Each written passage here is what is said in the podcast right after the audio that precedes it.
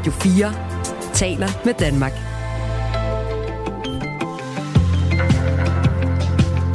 Velkommen til Radio 4 morgen. For første gang i historien har en tidligere amerikansk præsident fået taget et forbryderfoto, målt sin vægt og afgivet fingeraftryk. Det skete, da Donald Trump blev anholdt i nat. Det tog dog kun 20 minutter, før han blev løsladt igen, fordi han betalte en kaution på 1,4 millioner kroner. Vi gør jer klogere på den her historie om cirka et kvarter, når vi taler med Thorsten Jansen. Han er USA analytiker. Og måske de nu får øh, kaffen galt i halsen, dem der arbejder i Ringsted Kommune, for øh, lige nu ligger der et forslag til behandling i byrådet om, at den øh, gratis kaffe til kommunens medarbejdere skal spares væk. Det er ganske enkelt øh, sløjf den gratis kaffe og øh, spar 300.000 kroner om øh, året. Hvad øh, siger du, Mund, til det, dig der sidder med morgenkaffen lige nu og lytter med på Radio 4 morgen? Øh, kunne du øh, tænke dig, at man tog morgenkaffen fra dig, eller noget andet som toiletpapiret? Eller hvor er vi henne? Skriv til os på øh, 1424. Det er fredag morgen, og Michael Robach er i studiet sammen med undertegnet Christina Ankerhus. Godmorgen. Godmorgen. Radio 4 taler med Danmark. Wagnergruppens tidligere leder Prigozhin er død. Han skulle angiveligt være død i et flystyrt i Rusland. I aftes der var Putin ude at kondolere over for Wagner-lederens familie. Alligevel så er der stadig spekulationer. Kan vi nu regne med, at øh, Prigozhin rent faktisk er død? Tidligere på morgen der talte vi med Lesia Ignatyk Eriksen. Hun er forkvinde for Foreningen af Ukrainere i Danmark, og hun er stadig i tvivl. Det kan godt være, at det er bare, hvad hedder det, skudspil, øh, at øh, på den måde Prigozhin bare vil gå ud af sende fra krig, og hvad hedder den, hvis man er død, så han kunne ikke blive øh, ført i fængsel eller være i gang, det som ukrainerne faktisk gør. Hun tror altså, at det her måske er spil for galleriet, så Prigozhin slipper for at komme i fængsel. Jeanette Serislev er militæranalytiker hos Forsvarsakademiet og ekspert i informationskrig. Godmorgen. Godmorgen. Allerførst, tror du, han er død? Øhm, altså, det mest sandsynlige er selvfølgelig, at han, at han er død. Men, men, øh, men altså, der er der en, en, en lille mavefornemmelse, der er noget, der nærer. Og, og jeg har jo også hæftet mig ved, selvfølgelig en ting af de mange spekulationer, men der er også en, øh, en estimeret ruslandskender som Kier Geils, som også har været ude og sige, at man kan altså ikke, man kan ikke helt afvise, at det også kunne være en dobbeltgænger, og at, og at han heller ikke vil blive overrasket, hvis Prigozhin pludselig dukker op i en ny video fra Afrika. Nærer det også, fordi vi bare i det hele taget har lidt øh, besværligheder med at tro på de nyheder, der kommer ud fra Rusland? Lige her, der vil jeg sige, at, at en Prigozhins stod vil altid give anledning til spekulationer. Øh, og, og jo ikke kun om, hvem der stod bag, men også om, hvad der er sket. Øh, så, så, hen, så ja, selvfølgelig er der øh, en, en øh, mistro i forhold til de meldinger, vi får fra Rusland, men, men der vil også altid bare, i sig selv er der bare grundlag for spekulationer, når det gælder en mand som Prigozhin. Nu hørte vi de dansk-ukrainerne Lesia øh, Ignatyk Eriksens skepsis. Hvad tænker du om sådan øh, den almindelige ukrainer og russers skepsis over for den her nyhed? Ja, hun er jo i hvert fald ikke den eneste, og det gælder jo både på ukrainsk og, øh, og russisk side. Og jeg vil sige, skepsisen er jo meget naturlig, øh, fordi vi, vi, vi hører meget fra, fra det officielle Rusland, som vi ikke kan regne med. Øh, men der er jo også nogle ting, der giver anledning til, til denne her, øh, eller giver næring til de her spekulationer. Og det er jo, hvorfor i alverden skulle han flyve rundt i Rusland indskrevet i eget navn? Hvorfor skulle han gøre det sammen med sin øh, nummer to, Utkin?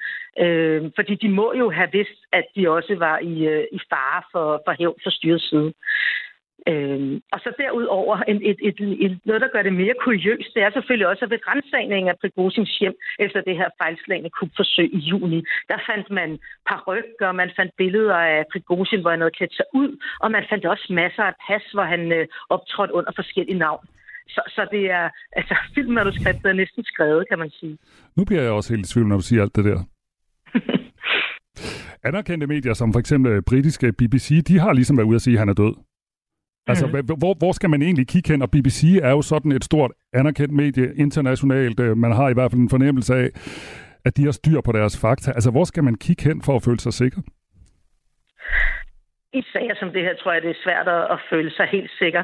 Jeg synes, Joe Biden sagde det meget godt, da han blev spurgt, og så sagde han, der sker ikke meget i Rusland, uden at Putin har en finger med i spillet, men jeg ved ikke mere. Øh, eller jeg har ikke andet grundlag at udtale mig på på nuværende, øh, på nuværende tidspunkt.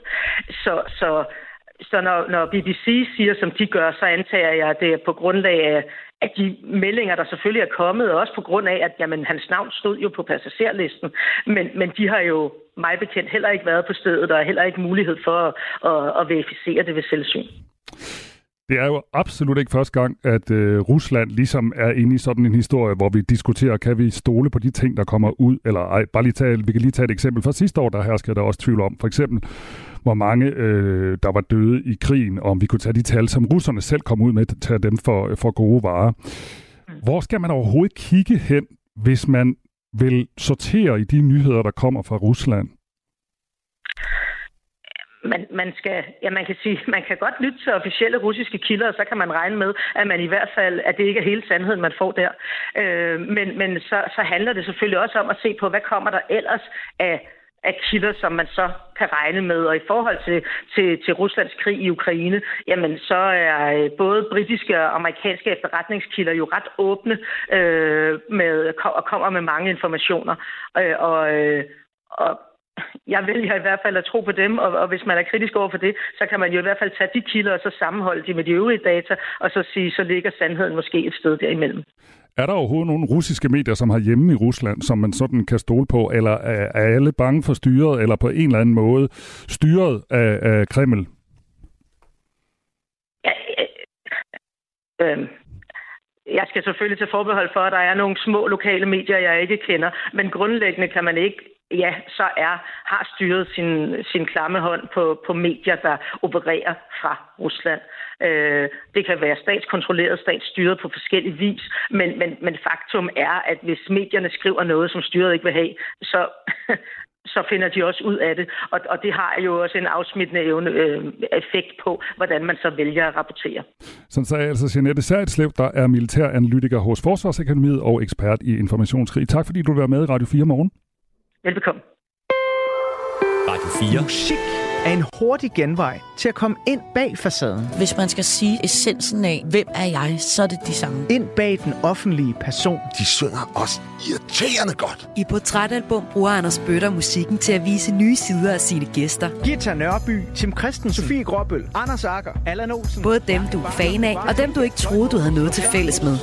Velkommen til Portrætalbum på Radio 4. Lyt til Portrætalbum i dag kl. 17.05. Har vi øh, egentlig en menneskeret til at have gratis kaffe på øh, arbejdspladsen? Det kunne man forestille sig, at de øh, diskuterer i Ringsted Kommune her til morgen. For der ligger øh, det her forslag om øh, gratis kaffe til kommunens medarbejdere skal spares væk. Hvis man øh, dropper den øh, gratis kaffe til kommunens medarbejdere, så vil man kunne spare 300.000 kroner om året i Ringsted Kommune, lyder det i øh, forslaget. Men umiddelbart, ja, så øh, synes medarbejderne, at det er en temmelig dårlig idé, så lyder det fra fælles tillidsmand Lis Schmidt Hansen. Hun er også, øh, udover at være fælles tillidsmand, administrativ koordinator i Ringsted Kommune, og så er hun øh, med os om en halv times tid. Og den her historie, den nævnte du bare lige helt kort for et øjeblik siden. Og kaffe, det interesserer danskerne. Der er allerede kommet en del sms'er på 1424. Der er en, der skriver her, har altid undret mig over, hvorfor gratis kaffe er en menneskeret her i landet. Mm. Øh, og en anden skriver, Øh, jeg har betalt for min kaffe i 20 år, så det kan de nok også, skriver maleren til os. Det er ham, der har termokanden med hjemmefra, sandsynligvis brygget for egne penge. Så øh, skriver Lars, at det er jo ikke bare de der 300.000 kroner, man sparer på øh, kaffen. Det er jo faktisk også alt den tid, der går med at hente kaffen, altså til og fra kaffemaskinen og den øh, små pludren, der finder sted undervejs der også. Lad os høre øh, på sms'en flere øh, holdninger til øh, gratis kaffe på arbejdspladsen. Nummeret er 1424. Radio 4 morgen. Hvis man skal, øh, skal ud og rejse og køre lang tid med bus eller tog eller et eller andet, så er det altid godt at have en playliste. Det gør sig godt og øh, gør turen lidt sjovere og hurtigere. Og sådan en playliste, den har Andreas Mogensen også øh, lavet til sine flyveture ud i rummet, som vi har nævnt nogle gange. Så bliver det altså ikke i dag, han kommer ud i rummet, men formentlig i morgen med afgang 9.27. Og øh, ESA, den europæiske rumfartsorganisation, de har offentliggjort den playliste, som Andreas Mogensen har med. Og den er Spændende. fyldt med sange øh, som øh, Starman af David Bowie, der passer tematisk øh, til den her rejse, men der er også øh, en helt anden slags musik. Er du klar? Mm-hmm. Cause sometimes you just feel tired, feel weak. And when you feel weak, you feel like you wanna just give up. But you gotta search within you. Try to find that inner strength and just pull that shit out of you. Skal det forstås som øh, numre, som øh, Andreas Mogensen selv har valgt, eller er det noget, som NASA synes, vi gør så godt på hans tur? Det er noget, han selv har valgt. Og jeg kan sige det til jer, det, her, det er Eminem med et nummer, der hedder Till I Collapse. Og rap er faktisk en af den genre, der fylder allermest på den her playliste. Der er alt fra Snoop Dogg til 50 Cent, og så er han også danske rap-sang med, skulle jeg til at sige. øh, Hvor gammel er du? Jeg er så gammel, så jeg siger rap. Det hedder vel rap. Øh, han er for eksempel Suspects Proletar med.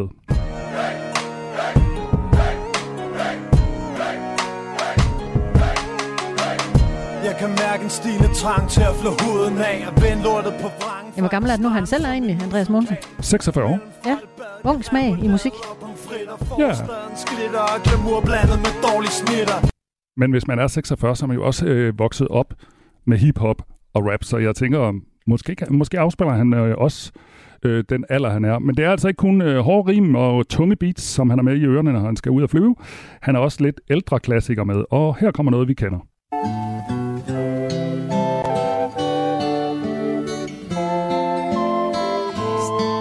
Stairway to Heaven.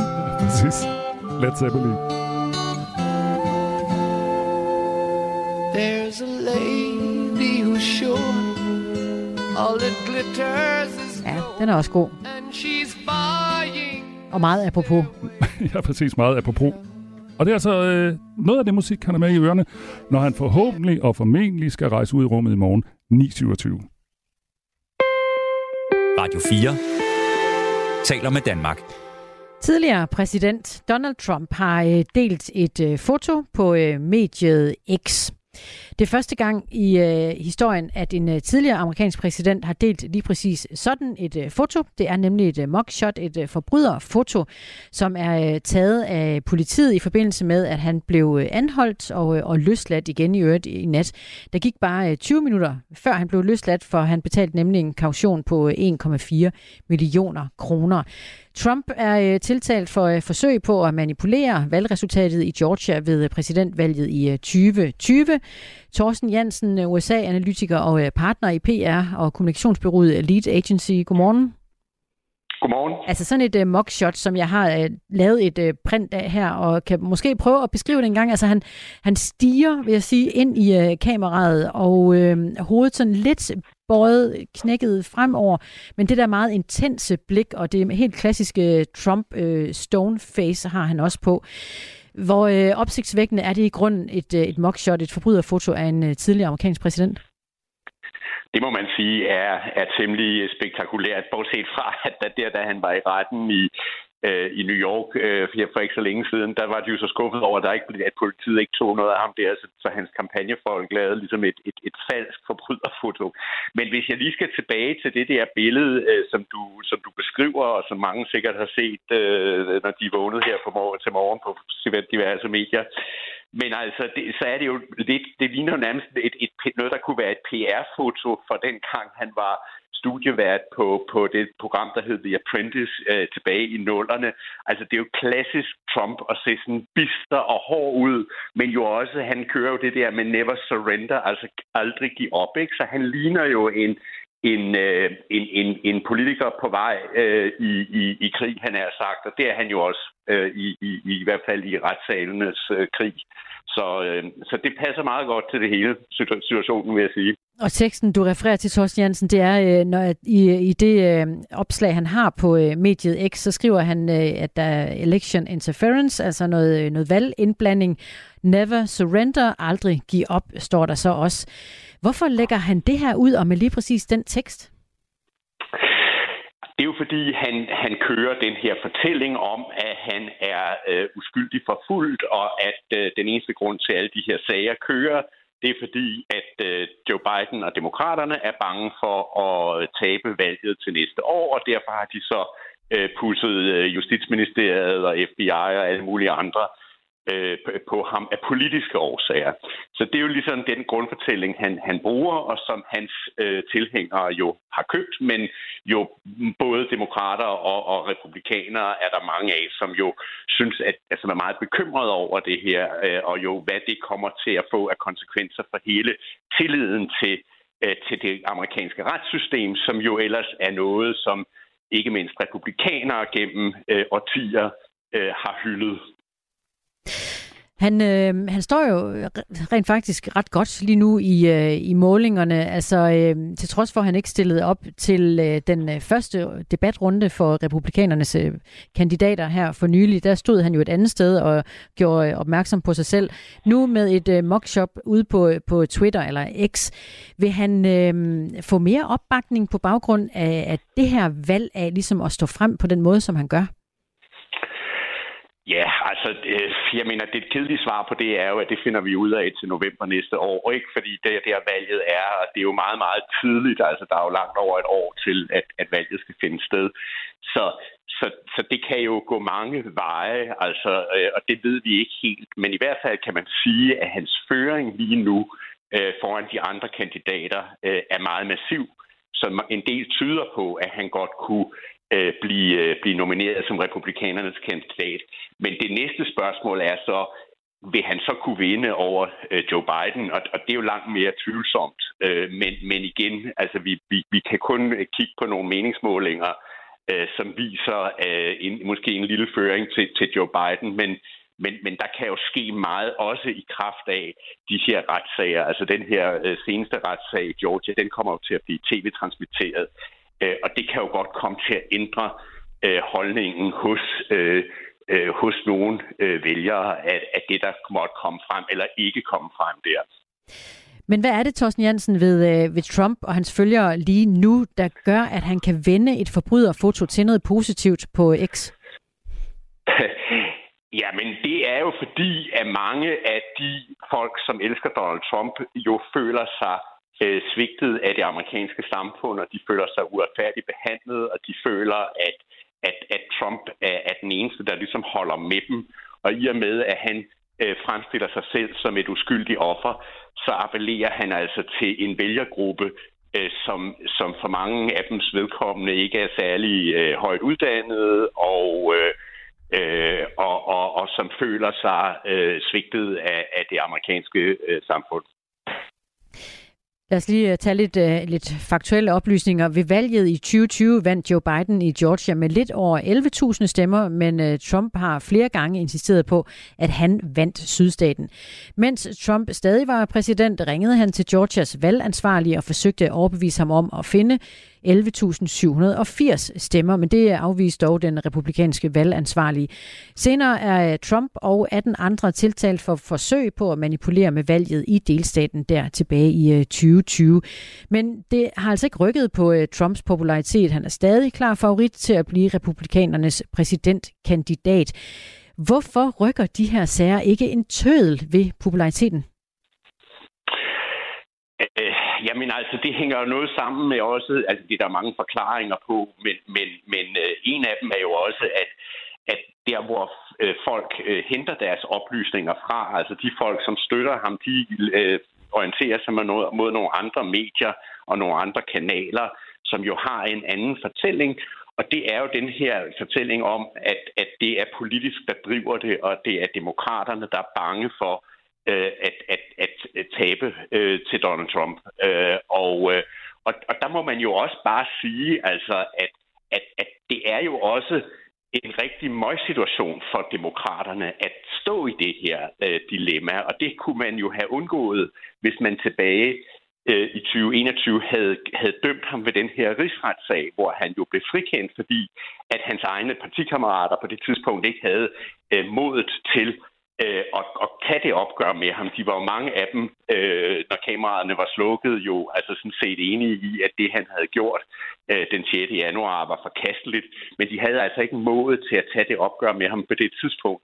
For havde de gjort det under rigsretssagen, så, havde han, så var han ikke længere valgbar, så ville han ikke længere kunne, kunne stille op. Men fordi man, ikke, man troede, at, at, at det ligesom ville, problemet ville gå over af sig selv, at han ville nedsmelte øh, i, i meningsmålingerne, så gjorde man ikke det. Og nu er det jo så for sent. Altså, og, og, og det er jo også, også demokraterne det problem, at det jo ikke ser kønt ud. Altså det ser jo ikke kønt ud, når for eksempel i nat, hvor Joe Biden og Kamala Harris også lagde en annonce op på, øh, på Twitter, hvor de sagde, at det her ikke er en god dag, det er en god dag at give os øh, et kampagnebidrag. Så de spiller jo også øh, på, med på den her øh, som en del af deres valgkamp, og det er jo ret uskyndt, hvis der er en siddende præsident, med hvis øh, mest øh, troende modstander øh, er midt i en retssag. Og nu øh, står han så på øh, billedet her, forbryderfotoet Mugshot, og, og stiger intenst på øh, både øh, medspillere og modspillere. Kommer de monstro til at, øh, at bruge det fra demokra- øh, demokraternes side på en eller anden måde, det her billede? Det er i hvert fald øh, på de, de aviser og medier, som øh, sådan mere traditionelt øh, amerikanske medier, som øh, Washington Post og New York Times og sådan nogen, som jeg øh, har læst her til morgen, der er det jo i hvert fald på forsiden. Jeg ved ikke om det, jeg tror ikke måske lige frem, at demokraterne vil bruge det øh, på den måde, men, men det kan da godt være, at de vil bruge det i nogle valgvideoer og sådan noget, fordi at, at på dem, de vælger, som de appellerer til, det vil sige, det er jo øh, altså jo øh, overbeviste demokrater, men det er jo også nogle af dem, der ligger øh, ligesom på midten. Altså man, man talte jo meget under valget i 2020 for eksempel om kvinder i forstederne, var, man var nogle af dem, som gjorde at det var Biden og ikke Trump, der vandt, fordi at kvinder i amerikanske forsteder var blevet trætte af den måde, som øh, som, som Trump har ageret på. Så der er selvfølgelig også en appel, en appel til at sige til de her midtervælgere, øh, er I klar over, hvad der, hvad, hvad der venter, hvis, hvis, øh, hvis, I, hvis I stemmer på, øh, på en mand, som, øh, som, som står med fire øh, retssager og, og flere på vej måske? Torsten Jansen, øh, USA-analytiker og partner i PR og kommunikationsbyrået Lead Agency. Øh, tak for snakken om øh, Trump. Ja, velbekomme. Og jeg kan jo egentlig bare anbefale, for jeg kan ikke beskrive det bedre, end jeg allerede har forsøgt med øh, det her billede, han selv har lagt ud, Trump, på øh, mediet X, at man selv søger op på det. Det ligger på mange forskellige mediers sider lige i øh, øjeblikket, altså hans forbryderfoto eller mockshot, om man vil. Radio 4 taler med Danmark. De skal spare i Ringsted Kommune, og et af forslagene, altså et af spareforslagene, det er, at man skal droppe den gratis kaffe til kommunens medarbejdere. Det nævnte du lige med halvanden sætning, øh, Ankerhus. Og så gik den øh, virkelig øh, amok på sms'en. Ja, er du sindssygt, vi har fået mange sms'er på det. Lad os lige tage nogle stykker. Og øh, Brit Leander skriver, kaffe samler os. Det er de små øjeblikke, der skaber værdi i hverdagen. De gode samtaler ved kaffemaskinen. Mm-hmm. Øh, Jesper skriver, uden kaffe dur helten den ikke, så derfor skal man lige have sine par kopper kaffe i løbet af dagen. Men spørgsmålet er, om de skal være gratis. Kaffen må man jo stadig tage, men skal den være gratis for en medarbejder i en kommune, når man ved, at øh, regningen på det er på øh, cirka 300.000 kroner om året? Skal det så egentlig være en øh, menneskeret at gå hen og hente sin kaffe gratis? Det er spørgsmålet, vi øh, behandler her til morgen. Hvad skal vi øh, sige her? Der står, øh, Frank skriver, at mange virksomheder og kommuner indførte gratis kaffe i forbindelse med rygeforbuddet. Det var ligesom et øh, plaster på såret. Nu øh, rykker man det af i Ringsted Kommune. Og Eva skriver, at gratis kaffe er kun for de administrative kontormedarbejdere og politikerne. Også i hjemmeplejen og ude i de grønne områder, altså i teknik og miljø, vi får ikke tid og mulighed for kaffe. Vores lyttere kan godt lide kaffe. Og vi bliver øh, faktisk også meget klogere på, hvad de synes om øh, sagen i øh, Ringsted Kommune, når klokken er cirka 5 minutter over halv ni. Så øh, taler vi med både kommunaldirektøren i Ringsted Kommune, Mette Jeppesen, og med fælles tillidsrepræsentanten, øh, som øh, taler på de medarbejdernes vegne, det er Lis Schmidt Hansen. De er med os. Øh, sagde jeg 5 minutter over halv ni? Ja, det sagde jeg. Ja. Og øh, inden vi skal ud og drikke en lille kop kaffe under nyhederne, mm. Christina, kaffen er jo gratis her. Ja. Øh, så kan jeg også lige nå at fortælle, at der er jo altså VM i badminton, og det foregår i København. Og det går faktisk ret godt. I fire af kvartfinalerne er danske, øh, danske spillere nemlig repræsenteret. Det er i to af herresinglerne, det er i herredobbelt, det er også i mixdobbel, og det er også en historie, vi kigger på, når vi har fået drukket en kop kaffe. Lad os bare øh, nævne sms-nummeret igen, 1424. Har du, øh, synes du, en øh, form for ret til at gå hen og skænke dig en øh, dejlig kop kaffe i løbet af din øh, arbejdsdag? Eller ville det være fair nok, at man lige skulle smide en, øh, en femmer i en, en kop, når man henter den? Skriv til os på nummeret 1424 her på Radio 4 Morgen med Michael Robach og Christine Ankerhus og Malu Freimann, som er i nyhedsstudiet her til morgen. Klokken er halv ni. Nu er der nyheder på Radio 4. Andreas Mogensen skulle have sat kursen mod den internationale rumstation her til morgen, men missionen er udskudt. NASA melder nu ud, at efter en ekstra gennemgang af data besluttede holdet at udskyde opsendelsen for at få mere tid til at sikkerhedskontrollere det system, der skal sørge for ren luft i rumfartøjet på turen. Blandt andet skal det såkaldte ECLS-system gennem et ekstra tjek. Det er det system, som forsyner den internationale rumstation og holdet med ren luft og vand på turen. Andreas Mogensen fortæller til DR, at han var forberedt på, at opsendelsen kunne blive udskudt, og nu glæder han sig i stedet over, at han så har en ekstra dag med familien, som kan bruges på stranden. Opsendelsen vil i stedet foregå i morgen kl. 09.27. Den russiske Wagner-gruppes leder Yevgeny Prigozhin er meldt død. Et flystyrt nær Moskva onsdag er skyld i dødsårsagen. Med på det nedstyrtede fly var også kommandør Dimitri Ukin, som har stiftet lejeherren i sin tid og er et højtstående medlem i gruppen. Karen Filippa Larsen er Ph.D.-studerende med speciale i Wagner-gruppen ved Dansk Institut for Internationale Studier, og hun fortæller i Radio 4 morgen, at med de to leders død er gruppen nu i en form for venteposition man kan nok bedst beskrive det, der sker altså i Wagner-gruppen nu som øh, en tilstand, hvor, øh, hvor de fleste soldater går og venter på, hvad der sker, øh, og måske på mange måder øh, ser lidt øh, på hinanden for at finde ud af, øh, hvad skal der faktisk ske her fremadrettet. Så, øh, så i forhold til øh, gruppens fremtid, så tror jeg, det er en afventende position. Karen Filippa Larsen fortæller, at der er sandsynlighed for, at gruppen helt går i opløsning vi kan jo se her, at, øh, at både gruppens ansigt udad til, altså øh, Prigozhin og, og Dimitri Utkin, som, øh, som virkelig har været øh, en, en, en leder af gruppen indad til, øh, de, de, er, de er væk nu, så jeg vil anse det for at være meget sandsynligt, at med mindre øh, der er øh, inden for den meget kort øh, fremtid her, eller i nærmeste fremtid, øh, nogen, der sådan tager, påtager sig det her ledelsesansvar i gruppen, at, at øh, vi vil se en gruppe, som begynder at gå i opløsning. I USA har tidligere præsident Donald Trump formelt overgivet sig til myndighederne i et fængsel i Fulton County i delstaten Georgia og er efterfølgende blevet løsladt mod kaution. Det fremgår af retsdokumenter, skriver CNN.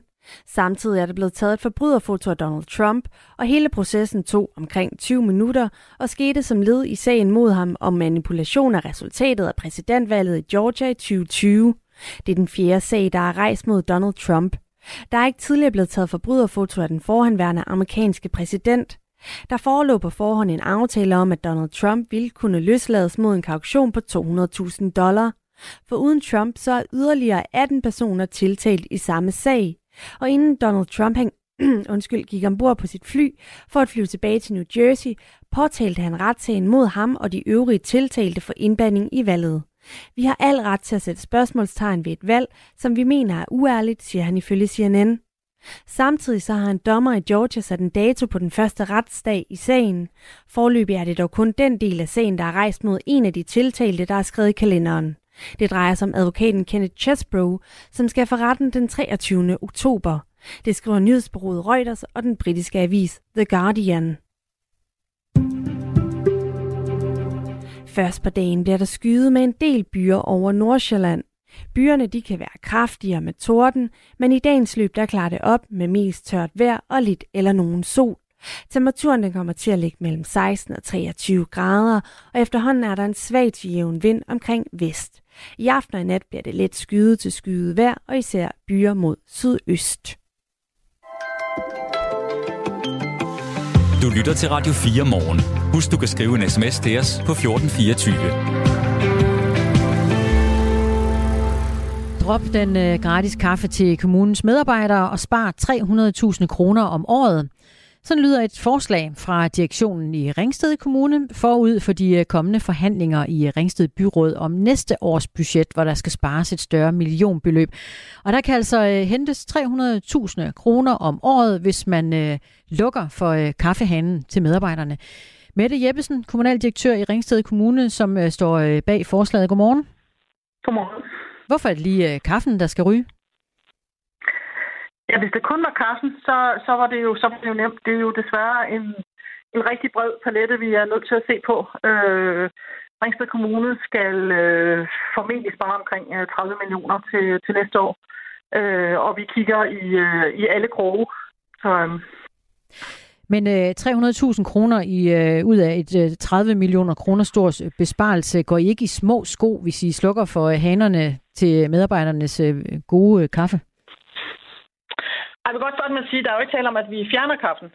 Der er tale om, at øh, man stadigvæk har adgang til kaffe og te, men at man på sin månedlige lønseddel vil blive trukket et øh, jeg vil tillade mig at kalde et mindre beløb, øh, som er? måske omkring 30 kroner eller et eller andet, og så er der kaffe og te, som man, øh, som man kender det.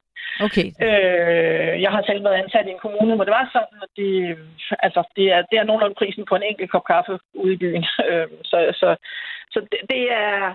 Om det er små sko, øh, jeg synes heller ikke, det her er jo ikke et forslag, jeg har ønsket mig at lægge frem. Men vi er jo som ledelse forpligtet til at... Øh, finde de besparelser, der skal findes, øh, eller foreslå et antal besparelser, som politikerne kan vælge imellem. Øhm, og vi kigger jo altid på, hvor gør det mindst ondt for borgerne. Fordi vi er jo sat i verden for at gøre det så godt som muligt for borgerne, og det er borgernes skattepenge, der finansierer kommunen. Så borgerne er jo vores første prioritet. Og, øh, øh, og så går det ud over medarbejdernes øh, kaffetørst. Lad os høre, hvad øh, de siger til det. Lis Schmidt Hansen, fællestillidsmand i øh, Ringsted Kommune. Godmorgen.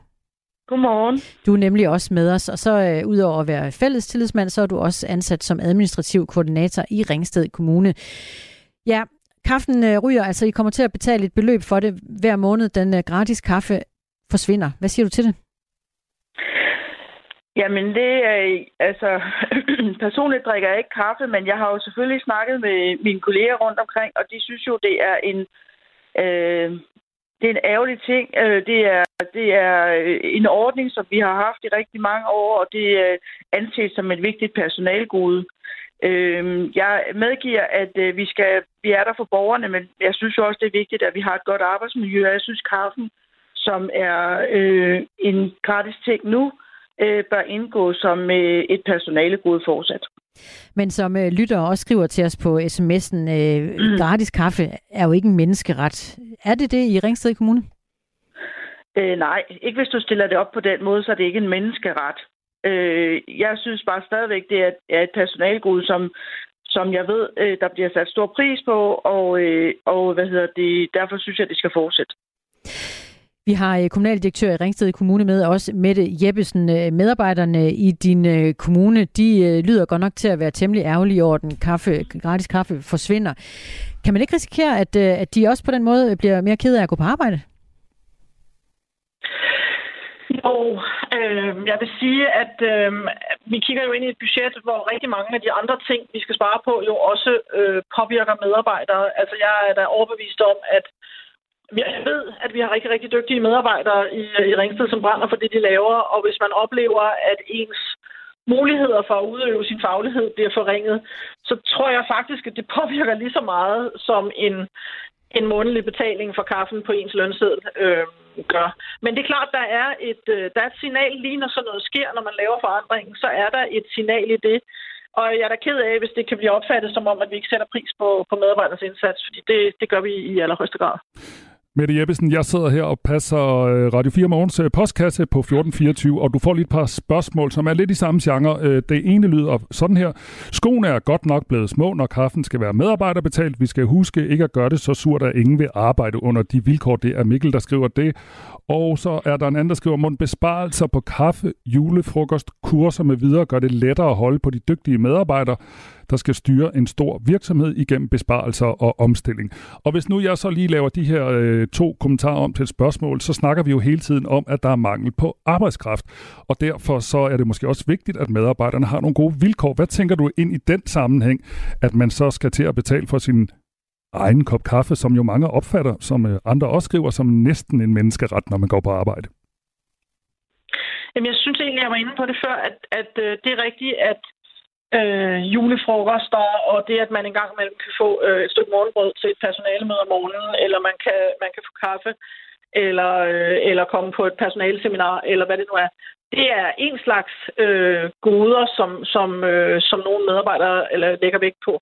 Men der er altså også rigtig mange af vores medarbejdere, som også lægger vægt på at kunne levere en god faglig indsats. Og der er de besparelser, som vi jo desværre som kommune er nødt til at lave, de, det tror jeg sådan set gør lige så meget for medarbejdernes øh, arbejdsglæde eller det modsatte, øh, om man oplever, at man har gode rammer for at, at kunne udfylde sit job. Øh, og om vi går i små sko, jeg bliver nødt til at sige, øh, og her taler jeg nok også for mange andre kommuner i Danmark, at, at ja, kommunerne er nødt til at gå i små sko, fordi vi har meget, meget, meget stramme rammer for, øh, for de opgaver, vi skal, vi skal levere. Desværre. Lis Schmidt Hansen er også med os, fælles tillidsmand fra øh, Ringsted Kommune. Er der blevet øh, talt om, om det kan påvirke arbejdsglæden, at man ikke længere kan skænke sig en gratis kop kaffe?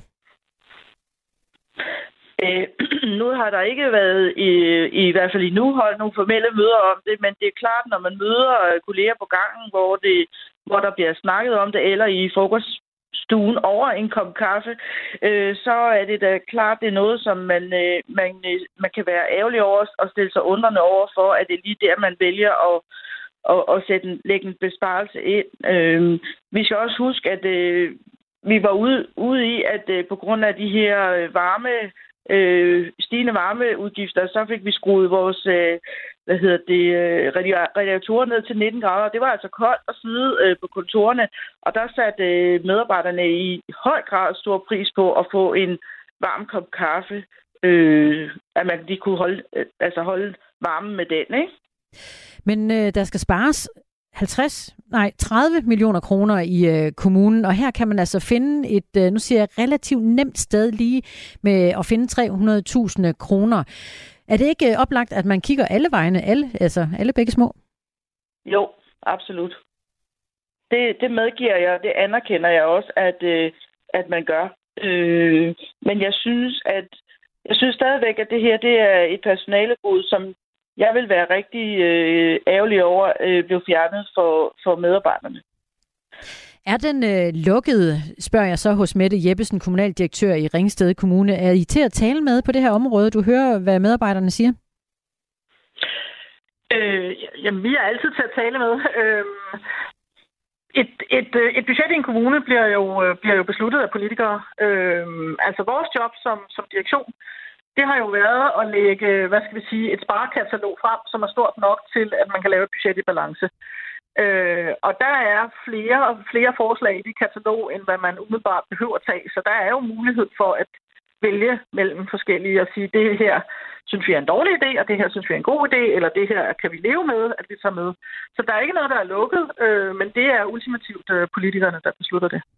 Mette Jeppesen, der er også en øh, lytter, der skriver til os, øh, 300.000, det er jo nærmest bare en halvtidsstilling, man skal nedlægge. Det er så en, der tjener sådan okay god løn, men altså alligevel er det ikke og ligesom at ramme mange, hvis man tager kaffen fra folk, i stedet for ligesom at sige, vi har mod til at gøre noget for de få, og så måske finde en medarbejder i hele Ringsted Kommune, der kan blive fyret, og så kan alle andre få kaffe.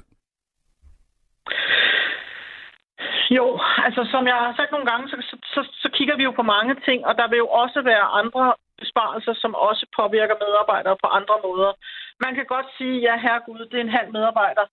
Mm, det er så måske en halv medarbejder mindre i vores hjemmepleje, eller i en børnehave, eller øh, så det er jo hele tiden et, hvor, hvor gør det mindst ondt på borgerne? Hvor synes vi, at vi er i rammer helt ind i vores kerneydelse, som kan være mange forskellige ting i en kommune, men som jo altid handler om borgerne på en eller anden måde.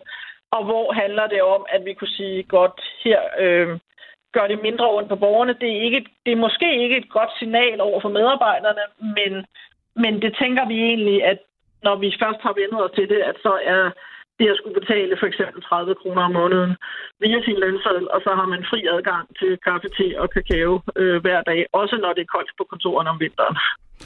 Der er også en øh, lytter, der bare skriver, at han er fra Fyn, der spørger, hvad spiser og drikker politikere og ledere for om året? Altså, og jeg kan lige lave det om til et spørgsmål. Kigger I også på, hvad politikere og ledere spiser og drikker for? Det gør vi i høj grad. Øh, nu er vi faktisk ikke en kommune, hvor vi sådan, øh, synes jeg, ruder meget med, med pengene, øh, men, men øh, byrådet har haft en, øh, en diskussion øh, her i, som opfølgning på sidste års budget om deres eget budget, som både har involveret øh, bespisning og hvilke, øh, hvilke øh, KL-konferencer osv., de har mulighed for at deltage i. Og der valgte de faktisk at sløjfe deres egen natmad efter byrådsmøder. Øh, så vi kigger hele vejen rundt. Lis Schmidt Hansen, fællestilsmand, ansat som administrativ koordinator i øh, Ringsted Kommune. På baggrund af det, vi øh, hører fra jeres øh, kommunaldirektør, Mette Jeppesen, er der planer, tror du, om I nu øh, går i udvalg og kommer med modforslag? Åh, oh, det ved jeg ikke. Altså, jeg, håber bare, at øh, vi kan appellere til øh, med nogle gode argumenter, at, øh, at øh, man kigger nogle andre steder hen, end at, at vælge øh, den her løsning. Øh, vil, det tror jeg vil være til gavn for alle ansatte i Ringsted Kommune, at vi fortsat har muligheden for at snuppe os en kop gratis kaffe eller te.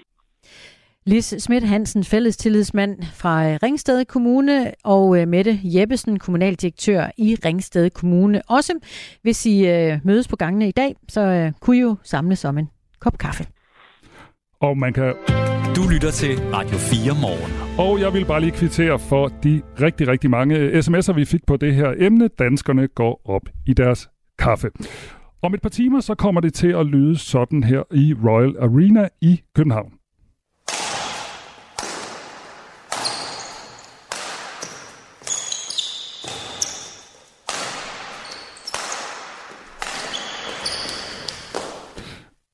Der, der var ikke så meget tvivl om, hvad, hvad det var. Det fik vi kørt i fuld længde, det her klip. VM i badminton er i fuld gang, og det var det, vi kunne høre her. Og der er faktisk potentiale for dansk medaljehøst. I fire af kvartfinalerne er danske spillere nemlig repræsenteret. Det er i to af herresinglerne, i herredobbel og i mixdobbel, at de danske spillere fortsat er med i medaljeræset. Øh, Joachim Fischer, han er tidligere badmintonspiller, øh, tidligere badmintonspiller og nu badminton-ekspert for TV2. Godmorgen. Godmorgen, godmorgen. Hvor mange medaljer tror du på? Hvor ender det her henne? Ja, ja det ender forhåbentlig med en masse af slagsen. Øh, som, som jeg lige kunne I også nævne, har vi fire i kvartfinalen her senere i dag. Øh, Victor Axelsen, han, ham satser vi på vinder, Anders Antonsen satser vi på vinder, og så forhåbentlig en mixed double eller vores herredobbelt. Så, så tre får vi videre, og så er vi garanteret minimum tre medaljer. Lad os lige uh, tage dem, der er i finalerne, som du også lige nævnte. Det er Victor Axelsen og Anders Antonsen. De er i kvartfinalen i herresingle, og i kvartfinalen i herredobbelt, der skal Kim Astrup og Anders Skarup Rasmussen kæmpe om en uh, semifinalplads. Og Alexander Bøje og Mathias Christiansen er i kvartfinalen i mixed double. Lad os begynde uh, med de store navne her. Uh, Victor Axelsen, kan vinde guld? Ja, det, det er, han, han er favoritten til at vinde. Det var han inden turneringen, og det er han også stadig. Øh, så, så det kan han. Det, det har det, der har været forventningen hele ugen. Der er et stort pres på den her høje dansker, men uh, indtil videre har han vist, at han kan bære det. Og vi drømmer jo om en øh, ren dansk finale. Kan Anders Antonsen også gå helt til finalen? Anders Antonsen viste i hvert fald i går, at han er kommet til det her verdensmesterskab med, med, med virkelig, virkelig øh, en forberedt, kan man sige. Det, som har været hans udfordring, kroppen er, står øh, snorlige. Han er, han er ikke skadet, og han, øh, og han er rigtig, rigtig velspillende. Han slog en stærk, stærk øh, med Leipzig Kærsing spiller ud i går. Så ja, en, øh, en dansk finale, den er, øh, den er faktisk ved at komme tættere og tættere på. Og det vil være godt, men de skal jo lige igennem øh, den her kvartfinale øh, først. Hvad, hvad venter der de to herre singler? Om der venter store udfordringer, det gør det jo. Vi, vi er nede med mellem de, de sidste otte, så, så er der otte verdens, verdensklassespillere med i Hersingen tilbage. Øh, Victor møder øh, en Prenoy fra Indien, som, som også er rigtig, rigtig dygtig, men, øh, men Victor plejer at vinde over ham, øh, og det forventer vi selvfølgelig også, at han gør igen i dag. Og hvad med Anders Antonsen? Anders Antonsen møder en, en lyn, lyn hurtig japaner i Nishimoto, som, øh, som han, jeg mener, han har faktisk revanche til gode. Men øh, man har også slået ham før, og, og en Anders Antonsen, der er lige så velspillende, som han var i går aftes, øh, han vinder også i dag. Det er dejligt med så meget optimisme, det sætter vi pris på. er du også så optimistisk, når det handler om herredoblen med Kim Astrup og Anders Skarp? Ja, altså det, det, det er jeg til dels, fordi at uh, Kim og Anders har spillet også uh, rigtig, rigtig godt i den her turnering. Udfordringen er bare i dag, at de møder de her inder, som er pt. det mest formstærke uh, par i herredobbel i, i verden. Og en anden øh, lille ting i den her herredobbel er, at på den anden side af nettet, der har de Mathias Bo, som er, som er vores tidligere top herredobbelspiller. Han er, han er altså træner for Indien nu. Øh, og han har trænet med Kim Anders i rigtig, rigtig mange år. Så han, øh, ja, jeg bryder mig ikke så meget om, at han sidder over i den trænerstol på den anden side, fordi det, det kan altså blive en ret stor udfordring for danskerne. Lad os også øh, runde vores mixdobbel med Alexander Bøje og Mathias Christian, øh, Christiansen. Ja, hvordan ser deres chancer ud i dag? Ja, de ser faktisk rigtig gode ud. Øh, I går slår de et, øh, det tredje sidede øh, kinesiske par. Møder et nyt kinesisk par i dag, som, som er nogle unge øh, som er sådan lidt fremadstormende. Jeg mener, de er nummer 8 på verdensranglisten. Men, men jeg tror faktisk, at øh, hvis danskerne kan holde nerverne i ro og, og ligesom med den her store opbakning, der er ude i Royal Arena, så, øh, så tror jeg altså på, at vi får en dansk sejr også i mixed Så ja, vi er meget positive i dag, i hvert fald inden kampene, men, men det synes jeg også, vi har, vi har grund til at være. Det lyder godt. Nu er vi så igennem øh, alle kampene. Er det egentlig overraskende, at Danmark øh, står i fire kvartfinale, øh, øh, øh, øh, fire kvartfinaler? Mm, ja, det, det synes jeg egentlig, det er. Altså, vi havde jo selvfølgelig forventet Victor, det var jo ligesom, at der, det, ham har vi jo altid forventet. Han skal jo nærmest vinde hver gang. Anders Antonsen har vist, at han har niveauet op til, op til. Så det var måske også forventet, men vores herdobbler og mixdobbler har virkelig præsteret på højt niveau. Øh, hvilket er positivt, det, og, øh, og de har virkelig brugt den her danske hjemmebane til noget godt. I aften er der udsolgt, der er udsolgt 10.000 billetter, så, så forhåbentlig bliver de her danskere drevet frem igen i aften. Tak fordi du vil gøre os klogere, Joachim Fischer. Ja, det var i hvert fald så lidt god dag. Ja, i lige måde, og vi satser simpelthen på masser, så er med til alle til de danske spillere. det, det gør vi helt sikkert. Radio 4 taler med Danmark. Og lad os bare være helt ærlige her på Radio 4 morgen. Det er vi jo sådan set altid, men nu øh, lægger jeg alting for dagen. Vi havde jo øh, planlagt en morgen med øh, masser af øh, Andreas Mogensen stof. Vi skulle have været til rumfest og set øh, rumraketter og øh, talt om, hvordan det hele blev så fint. Men det blev jo slet ikke i dag. Det er først i morgen, at han, øh, at han letter og kommer afsted, Andreas Mogensen. Så, øh, så der var nogen, Øh, undertegnet og Michael Robach, der fik travlt, da vi pludselig skulle øh, finde ud af, hvad, hvad gør vi så egentlig sådan en morgen, hvor vi ikke kan snakke om ham hele tiden? Ja, så snakker vi om ham næsten hele tiden, men ikke hele tiden. Og du, øh, du gik i, i bunkerne og fandt forskellige nyhedshistorier, som vi kan altid, vi kan altid tage noget fra TV2. Ja, men jeg havde jo forberedt mig på, Christina, ja. på, at han skulle afsted. Og det er jo ikke sådan, at uh, Andreas Mogensen nu slet ikke kommer ud i rummet. Han kommer jo sådan set 7-9-13 afsted i morgen 9-27. Og vi startede jo også morgen med at se lidt positivt på det hele. Og ligesom at sige, jamen okay, så bliver det i morgen, og der er det lørdag. Der er måske flere, der har fri fra arbejde og kan følge øh, det her, øh, den her opsendelse. Så vi prøver at være lidt øh, positive. Og øh, ja, jeg havde samlet sådan lidt fakta om Andreas Mogensen, og hvad han skulle have med, og du ved, der, altså, der er ikke det, jeg ikke ved, men øh, jeg ved ikke, om jeg skal spare krudtet til en anden dag, men øh, fordi det er jo, var det fjerde eller femte gang, det nu bliver udsat? Det bliver i morgen. Øh, når, når, jeg griner, når jeg griner, Michael, så er det fordi, du havde fundet en nyhed frem, som jeg synes, at du skal have lov til at fortælle, som du tænkte, den kan vi da altid tage, hvis vi ikke har andet at snakke om her til morgen. Det er vist sådan en nyhed, vi kan kalde nederst i bunken, ikke? Den handler om øh, 26 par bukser. Ah, det er den, du må. Det er en, jeg læste på TV2 Fyn. Altså, mangler du 26 par bukser, spørger TV2 Fyn. Fordi efter en rensagning på en adresse i Odense, der har politiet altså fundet 26 par bukser af forskellige mærker.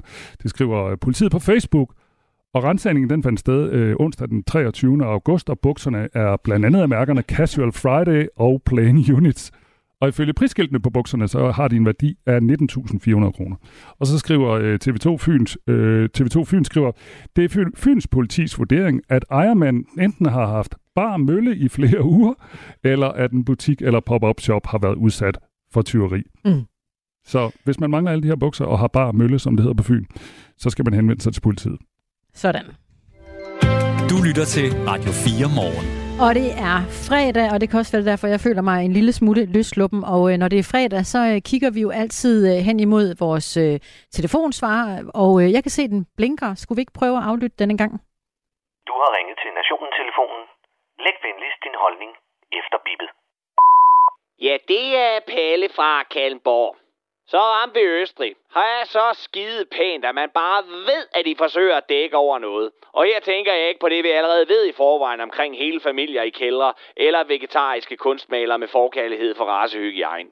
Men jeg har på fornemmelsen, at jeg nok snart skal få Østrigs sande ansigt at se. Min kone sidder og knipser billeder fra sin mobiltelefon ud af vinduet med en teenager-klynkerøvs præcision.